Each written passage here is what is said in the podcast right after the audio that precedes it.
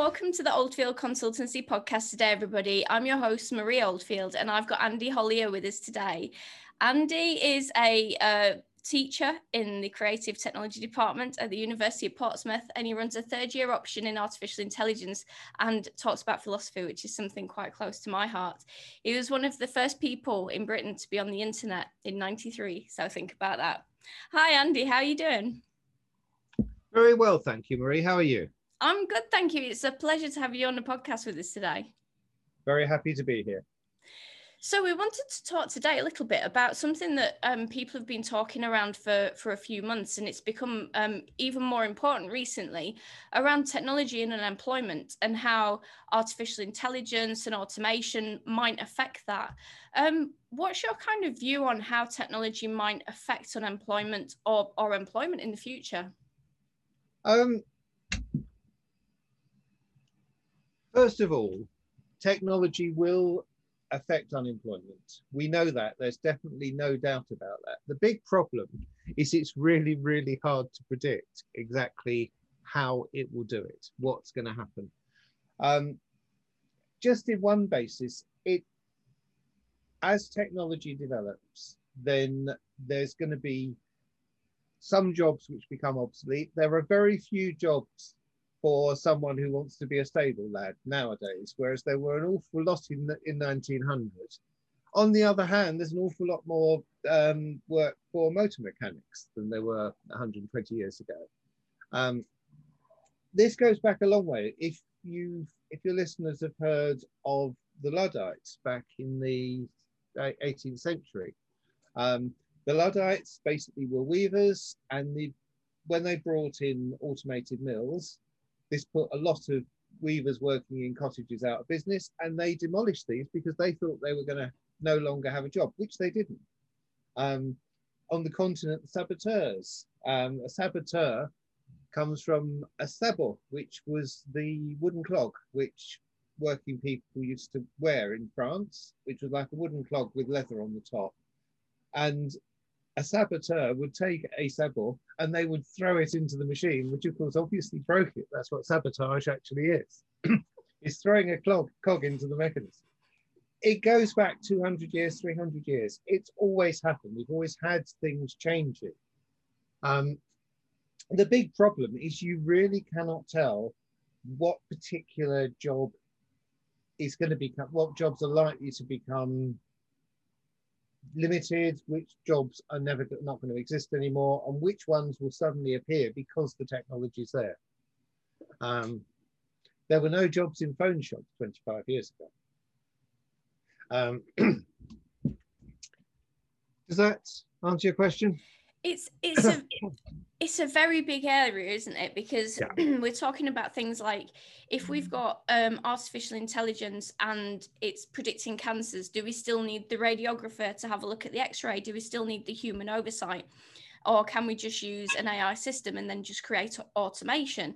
And I think the perception is that maybe robots will be doing everything and we um, will be obsolete. But I, I can't see um, a time where that would happen simply because when you try to implement AI into complex systems, it, it can't really um, it can't deal with the context it can't deal with the the language the translation that's necessary.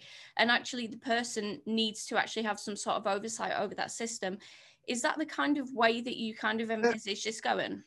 Yeah that's very true. Um it would be a very very difficult situation. It would be morally bad um, just from the point of view of individual patients, it would be bad. And I can't see you be able to do it legally to do away with radiographers, for example. Um, just because you can get a long way with things like AI vision systems, um, but it's you can never really trust them where someone might die, basically. Um, there has to be somebody there. Now, maybe you need to have one radiographer, where, whereas before there would be hundreds of them. Um, but you always get problems. There was a, a case related to this. Um, they were doing some study with GP3, which is one of the main vision systems that's around. and they were training up to recognize skin lesions. So you basically had photographs of moles, and some of them were benign and some were cancerous. And they were training it to identify it. the problem they had was an awful lot of the photographs of cancerous lesions had a ruler underneath to show how big the actual blotch was. So what happened was the vision system was training itself to say, oh, it's got a ruler. That means it's cancerous. So it was really good at identifying rulers, but it couldn't actually tell the difference between skin lesions and things. What you do get from this is for a lot of those types of really boring discrimination problems, then often you can get to a stage where the system is actually better than a human being. Um, one of the ones they've done is things like identifying um, suspect bags going through airport security systems. And that's an incredibly boring but very high skilled job. You've got somebody who is sitting there all day watching the x-ray machine and seeing the seeing the cases go through and has to see whether there's something that could be a bomb going through. Now, vision systems are actually quite good at doing that. And they're actually an awful lot better than someone who has been sitting there for four hours and is really, really bored with seeing the, the, the 3000th case go through. And maybe that one's the one that's got one. Um, you would still need to have somebody who, you know, you'd get an alert and then someone would actually say, yes, that is, or no, it isn't. You have to have somewhere. You're, you're never going to get a situation where it's entirely unsupervised, or at least I can't see a situation. It's going to need a significant change in society before we could actually have a case where the things are completely unsupervised. But a lot of those sorts of things, um, it's a slightly flippant one, but things like um, the systems that give people a, a, green light or a red light for a loan and stuff like that. Most of that's automated nowadays. So it takes in records of your bank statement and it says what whether there's a good chance or a bad chance of, of you um, you defaulting, and therefore it gives a recommendation. And some of that is done automatically. I mean, there was the the, the old joke on Little Britain 10 years ago about, oh, computer says no. But you still need to have humans in there somewhere. The thing is, you probably need to have a lot less humans than you did a period of time before. On the other hand, being a security guard who's watching the CCTV system is a really, really boring and pretty terrible job. What do you think the impact on the labour market with this is? Because where you say instead of having hundreds of people, you might just need one, where are these other 99 people going to go to? Are they going to be more creative or more strategic or where will they be displaced to? This is, of course, the great thing that's, that always was presented to us that in future we'll be able to do our work in, in two hours a day or something like that. And all this automation will make it so much easier for us. And what happens is that some people are then working 40 hours a week, and a lot of, other people can't actually get a job at all and are basically left without anything active to do. Um, that's a side effect of the way the labour market works. It's not really within the realm of technology. You need technology needs to have a view on it. Needs to. You don't really want to make all taxi drivers out of work, though. There's a good chance very soon that they will do. Um, one of the big cases. The reason they don't allow um, computer assistance on racing cars is that what would have actually happened is that a computer assisted car is vastly faster and vastly safer than a manual car, than a car run by a human being. Like somewhere in the order of 10 to 100 to 1,000 times better. Um, if, if all the cars on the road, I'm staring out at the A26, which is just outside my study window, and if all of those uh, vehicles were were computer organized, the number of accidents would go down by a factor of a thousand, as long as they all were. Um, but the problem with that is that you need to have if if we didn't actually have taxi drivers around, then yeah, you've got taxi drivers. You need to find something else to do. And if you don't have a system whereby you find things which will fit into the new ecosystem of work, then what do they do? And that's that's kind of a, a big question in a capitalist yeah. society where you need to earn money to survive. How are you going to earn that in a land that's technology orientated? Being very slightly cynical, I'd point out that that particular model is really only about 200 years old. Um, you until about the 1800s, people didn't have, or most people didn't actually have a job, except for the professions, you know, lawyers and doctors and teachers and such like. That's what they did. But a lot of people, somebody who lived in a village would just do stuff. And one day he'd be working on the harvest, another day he'd be taking the sheep up to the field, another day he'd be repairing a gate and that sort of thing. He didn't have that you have to do this and then you get work. Eventually you've got a sheep that you can eat. And it was really the Industrial Revolution coming in that gave it this thing that you turn up at nine o'clock in the morning and you then work for that long and we then pay you several thousand pounds at the end of the month because you've been there and you leave at 5.30 and those sorts of things. So that's actually itself an artificial thing, which by the way, we've seen break down in the last 12 months, of course it is kind of a hangover from sort of factories and that kind of thing where there's yeah. productivity related things going on. Where you're in a world where you don't have to necessarily be doing that you could be doing something else. Do you see the future of work in in terms of a job dramatically changing into something really different say 2 hours a day of doing something else? How do you see it happening? Yeah the i could see you know the gig economy. Um, I could see that coming along. The trouble you've got is that that only really applies to a fairly small, relatively affluent, and fairly highly trained um, proportion of the population.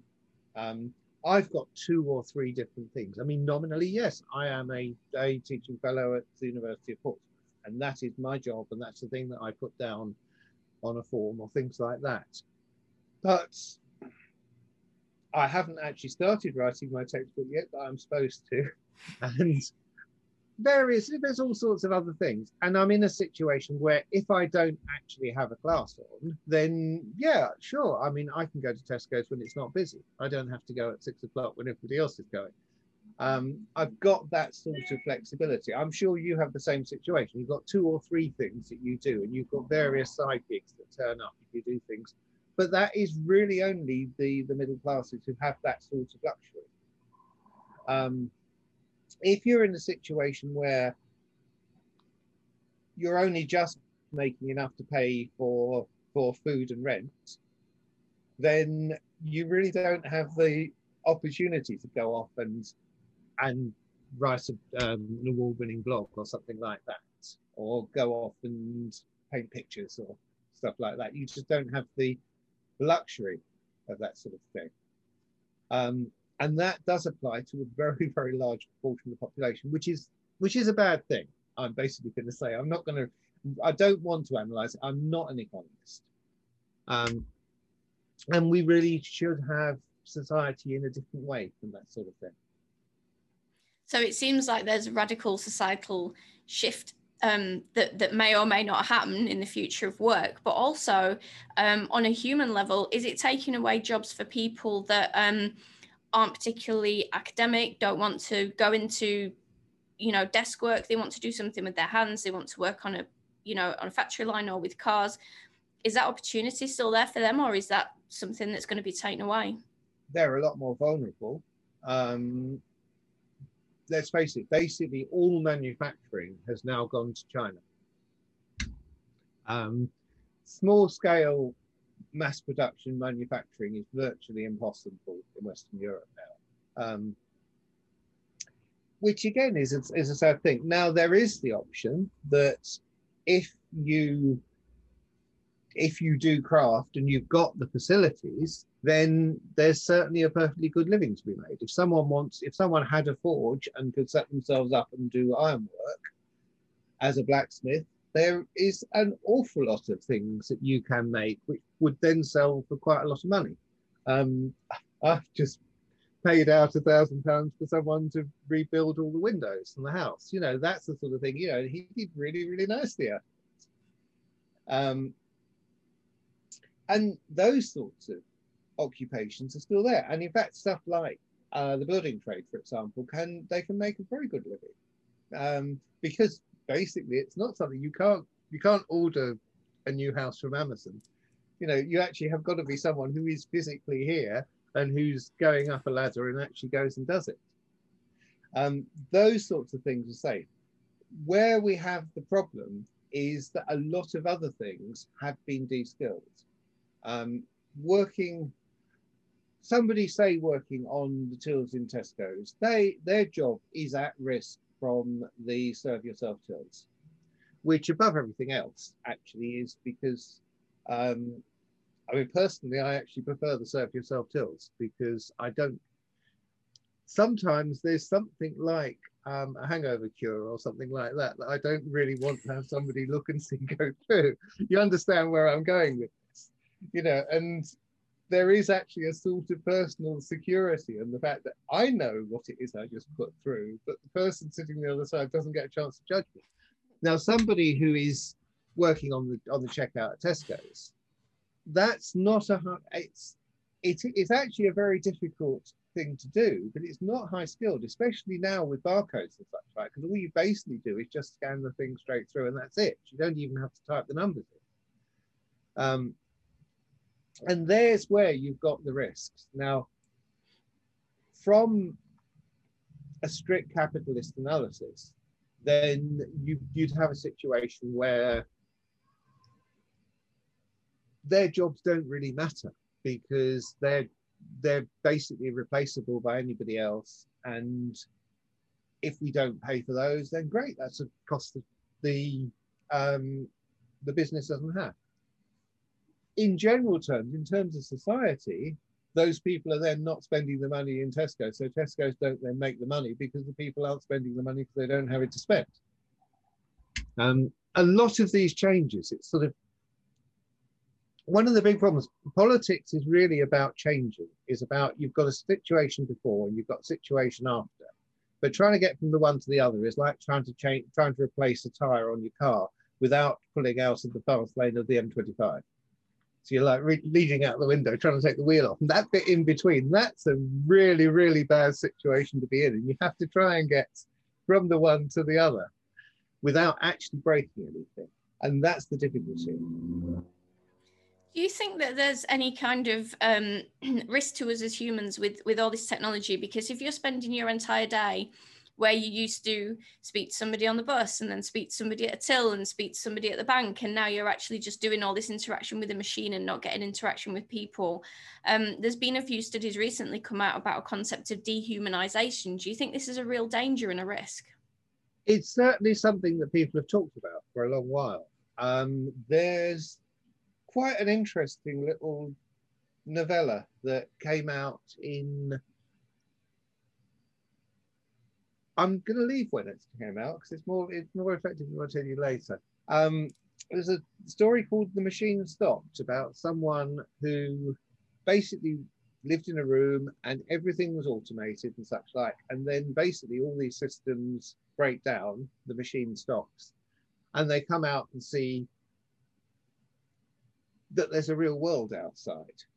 And this was written by E.M. Forster, who wrote A Passage to India, and really is the last person you'd expect to write this sort of thing. And he wrote it in 1904. So a lot of these concepts, are we actually being isolated off and that sort of thing, um, have been there for a long while, for well over 100 years.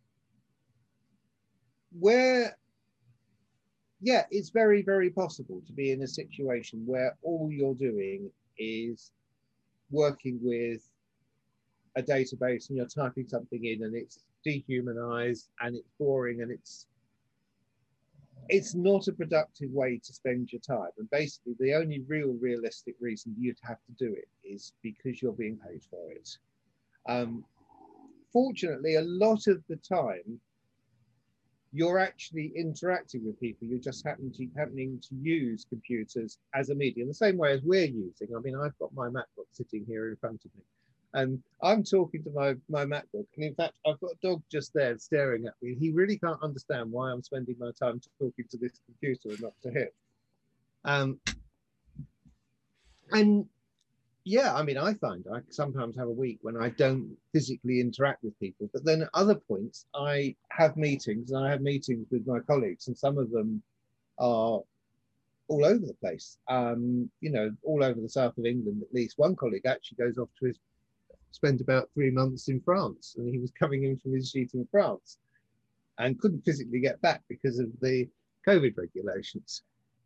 Um, so you do still interact. It's, it cuts it down, but that's not really very different from the situation that a lot of, say, someone who was an author or something like that would have had before we had computers, when you were working with telephones and with typewriters and those sorts of things.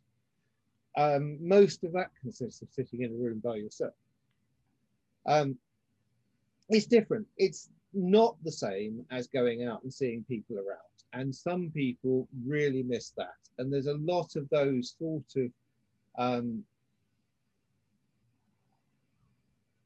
peripheral elements of, of the working environment. But again, those are artificial things. Um, equally well, um, during times when I've worked in the centre of London, I didn't actually enjoy spending two hours sitting on a train and being packed in on a train. And then you go up and then you have to battle across on the tube and then you get out. And then you don't actually see any of London. You see like 300 yards of High Holborn yeah. and two tube trains, and then you do it all over again, and then you get home and it's like half past eight o'clock at eight, half past eight at night, and you know you've got to be up at set for the 6:53 the next morning. You've got to do the whole thing all over again, and actually that bit I'm really happy to not have, frankly. Um, it changes a, a lot of these things all the changes through technology and through development, they're all going to be different. Now, for individual people, the effect may not be very good. If you are someone who is working the tills in Tesco's and then they bring in loads of self-service tills, or even get to, um, have you seen in Ealing, Amazon have got a supermarket? No. next, next, next to Ealing Broadway, and you have to have Bluetooth on your phone and it connects into your Amazon account and it's got cameras on the ceiling and it watches what you take and you don't do anything. There's no gate to go through. It records everything and then builds your Amazon account. Wow. I mean, it's got staff who are stacking the shelves. And I'm willing to bet it has some security men who will go and stop you if you try and walk out. And it's it's not high high value products. Um, you know, it actually is the sort of things you get in a small supermarket. It's tins of beans and loaves of bread and that sort of thing. But yeah, the whole thing is automated. There are no checkouts. You literally walk straight out. And it, apparently, from the news reports I've seen, it feels extremely weird. It feels like shoplifting.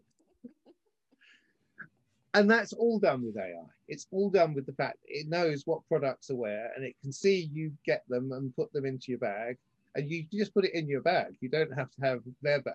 You don't have a you don't have a trolley. Um, and wow. it's identified from your phone what your Amazon account is, so it can bill you. And I think I might have to try it. I've actually been tempted to, but I don't have any calls to go to Ealing. Me neither, but it might be worth a trip. I believe it's just next to Ealing Broadway Station. Um, it's all of those. Now you see that's put the people sitting on the tills out of work, which obviously, if that's their job and such like, and they don't get to see the other people in the shop, but is it actually a job that's a great tragedy to not have? Assuming they had another job, assuming they weren't just being put on to benefits. Um, you know, I mean, going around stacking shelves in a supermarket and ringing stuff through isn't actually a terribly good use of people's time anyway. I think it's like you said, it depends if there is another job for them to go to, because if there not right. then that's where the problem sits. Do you think, um, my last kind of question, do you think um, that there is anything in education that we need to do to prepare people for, because the, the way that work's going to look is going to be very different from when you went into the workforce and from when I went into the workforce? Do you think there's something that, that we need to do through education to prepare people for this? It's a very difficult question. Um, and I've got, I've got about four elements to it. I'm afraid it gets quite complicated, this one. Um, yes, one big thing that we, which is happening, people are trying to do it, and you need to have an environment where the school leavers are much more aligned to that type of area of work. Now, to a certain degree, that's absolutely true because today's school leavers don't even remember don't even remember when PS3s came out. They have had um, consoles for the whole of their life. They the one time when my son was about 11, he actually had was set a thing from school to interview somebody who was old. So he chose me and he asked me what PlayStations were like when I was a little boy. what, but how would you know? You wouldn't it, know. D- Douglas Adams, who wrote the Hitchhiker's Guide to the Galaxy, he once said this rather good section. He said that basically any technology that comes out after you're about 35 years old is an abomination and you will never quite get the hang of it. Anything that came out between when you were between, say, about 12 and 20 or so is really exciting and probably a good one, good career potentially for you. And anything that came out before that stage has just been there forever, and you have no idea how on earth people cope without it. And we get we're getting a population now who really don't know what it exists to not have not to have a phone that you can watch um, YouTube on. Um, it's really, you know, they they are aligned to those sorts of things. Now we have got the skill of how do we give them the relevant skills to be able to um, to develop apps and to program and those sorts of things. And that's quite a difficult process. I mean, one problem we have is you actually need to have sufficient teachers who've got those skills. And there is nowhere near enough of those to be able to actually give them the degree of training that they need to have to come out at age 16 able to do this. The other big problem, as you know doing a PhD in computing is actually programming computers is really, really quite hard. And it's one of those things, it's actually one of the few university subjects where people may not actually be able to do it. If you go and do a degree in French, you will leave able to speak French and you probably have read some French books. If you go with a degree in chemistry, you'll know how to do reactions and those sorts of things. But it's possible and I do know it. I've had students in the past who have gone through and graduated with a degree in computer science and they still can't program. They've never learned to. because it's actually physically quite a hard thing to do. Um, some of us can do it. Um, I did some research on this at one stage. Um, I sort of refer to the, there's always a substrate of students who will never get it. And I always refer to them as squibs, which comes from the Harry Potter books. Um, in Harry Potter, a, a squib is somebody from a wizarding family who can't do magic. And you have exactly this. I mean, and some people estimate it's as much as like 25 or 30% of the class in computer science just can't actually get the basic idea of how to program. And what you can do with those. Now, there are things you can do. Um, I slightly facetiously mentioned phone shops, but to work in a phone shop or something, you don't need to be able to program in Java. Um, to actually do quite a lot of things to install a computer system across um, an organization, assuming we do have networks of computer systems in future, because uh, there's no actual guarantee that that's going to happen. Um, very, very soon, we're going to have a situation where tablets and such like are going to become much more common. Um, in those cases, you don't need to be able to program.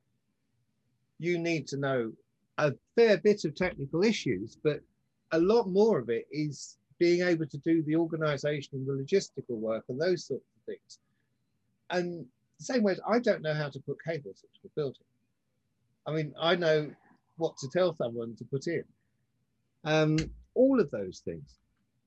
I mean, a lot of those things are changing. I mean, actually, I don't think people are going to be networking up compute um, offices in a few years' time. I'm not certain there are going to be fixed offices actually. Um, you know, a lot of the. One last sort of spot comment on there. Do you know what the the average computer in the world is now? It's not a PC. It's not a laptop. It's not a Mac. It's an Android smartphone. Really? When you, yeah, when well, the thing you have to think about is think across the whole world. So where you think, and the big places, the developed West, most people have got who have got a computer have probably got one or have got access to one now. A very large proportion, 50, 60, 70% have got access to those sorts of things. Where it's really developing is the developing world. So it's things like East Asia, Southeast Asia, um, Sub Saharan Africa, and those sorts of things. Now, none of those people need a laptop. A subsistence farmer in India has no possible use of an Excel spreadsheet he really doesn't want it. He does not need Microsoft Word. He's never going to write a report using Microsoft Word. And you have to be near mains power for it. So you're going to get eight hours. And then what you're going to do, go to Delhi to charge it up and come back again. Whereas an Android smartphone, especially those cheap Android smartphones that you see that are about 60, 70 pounds that are Chinese that um, are on Amazon, those that's absolutely perfect because he can watch YouTube videos telling him how to inoculate his cattle. He can talk to his son in Bangalore and ask him to send some money or to go and do something or sort something out for him. He can he can watch friends. He can everything he really needs to do. It can be done on a smartphone, and it's something he can carry in his pocket. That so makes there a are, lot of sense, yeah. There are vastly more of these, especially, you know, those really, really terrible in our terms, cheapo Android phones, which we'd never consider touching. Um, because that is the computing power. That's the power that you need. And you can probably charge it with a solar panel, which in hot areas is really easy. Um, they're even building some some places. They build like a village hub, which has got a satellite downlink to the internet, and it's got loads of solar panels, and it basically is a Wi-Fi hotspot within about 20 meters of this hut in the middle, and everyone meets up, and you can charge your phone up, and you can do everything you really need to have, and you don't need a laptop. That's Western wow. thinking. And and I can't even get Wi-Fi in my study. That's ridiculous. Well, of course, the, the, the, fact of not having any stone construction and no brick walls and things probably helps matters there. Um, but all you need to have, you know, and of course you'll get to meet everybody else at that point in the village as well. So it adds to that. And if you want to teach the children, the children just meet up in one of the long rooms and such like, and they can use their smartphones. It's wow. it's actually changed things. I mean, one of the big things one of the problems in getting education out to the developing world is the fact that textbooks are really heavy. They're really, really vulnerable because they catch fire and they get wet and that sort of thing. And they're really expensive because you need hard currency. Now, getting that supplied as YouTube videos or getting that supplied as PDFs or such like suddenly means every child can have the textbook. You don't have to suddenly reproduce them. Now, that's putting publishers out of work. They're certainly changing the game. And of course, that's a big issue. But it is an opportunity as well. That's the thing. There's a change. And it can be a personal tragedy. You know, the fact that you no longer can do your job. Uh, my uncle trained as a compositor. He was a printer, and he was the person who actually put together the type. And you literally have a big thing which was called a font, which was a big sort of cupboard on wheels thing, which had a big box of E's and a slightly smaller one of A's and a smaller one of T's and a really, really tiny box with about seven Z's and such like. And he literally took these lead type and put it onto um, a frame. And then you put it together, make up a page. And that was the article. And he was justifying it by hand with little bits of lead at the same time and spell checking it while he was going along in his head. And he worked at the Daily Mirror and he had to do this. So you did an article and the, you got the copy sent down, probably written longhand at sort of six o'clock. And they had to start the presses at half past eight. And the next morning it was on. And his last few years of work before he retired, which was the late 1970s, he was being put out of work from this because nobody did hot metal work anymore. It was all photo typesetting.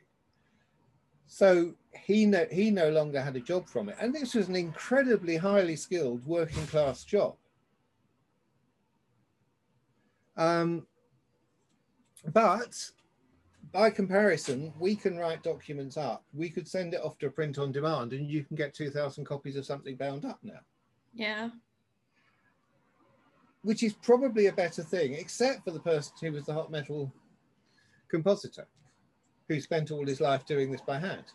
But it didn't mean that man, many, many people were out of work en masse, did it? it? Kind of just, I suppose maybe it kind of changed in, if you're kind of coming up to retirement and then the jobs are changing, then it kind of changes over for the new generation. But if you're kind of halfway through in your mid profession and then, then everything changes, that, that, becomes difficult. That's, yes. Uh, forgive me saying you're a little young to remember this, but in the early 80s, there was a whole process when Rupert Murdoch bought the Times and the Sun, and he basically moved them to a print works in Wapping Way in Docklands, on the edge of Docklands, and everything was then run from there. And there were strikes, and they actually um, picketed the site for about two years. And the Times was actually out of, wasn't printed for about a year because of this. Um, and this was that whole changeover. And after that, they broken the system and then from then on computerized typesetting was the way that happened. And nobody would make a newspaper except very very odd you know things like um, trade journals and things like that were still printed hot metal. Um, len's last couple of years of work he was actually printing the messages on the back of medicine bottles and that was all still done by hand. you know, the sort of take three twice, three times a day type of thing that was printed on the labels. Um, and it all vanished, and now it has all gone completely. Um, so when it changes, and if you then don't have that, and if you're in your 50s and you're not likely to retrain and get something brand new, then that is a personal tragedy, and it's something that really is not is a very bad thing. Um, and I've had to sort of change direction I took several times in my life. I'm sure in your personal career, you're going to find you, you have several different changes of direction, and it's not actually a very nice situation, especially when you want to do things like get a mortgage. Yeah. Um, so it's not a, an altogether good thing as I say, as you to go back to your first question, how does technology affect unemployment? It, yes, it has an effect, but there's no way we can predict what that's going to be. Well, Andy, I think we'll probably have to wait and see, and it'll not happen in the too far away future. We've we've run massively over on our podcast because it's been such a fascinating topic. Thank you so much for being a guest today. It's been brilliant. Thank you for your time. Thank you for asking me along. Yeah.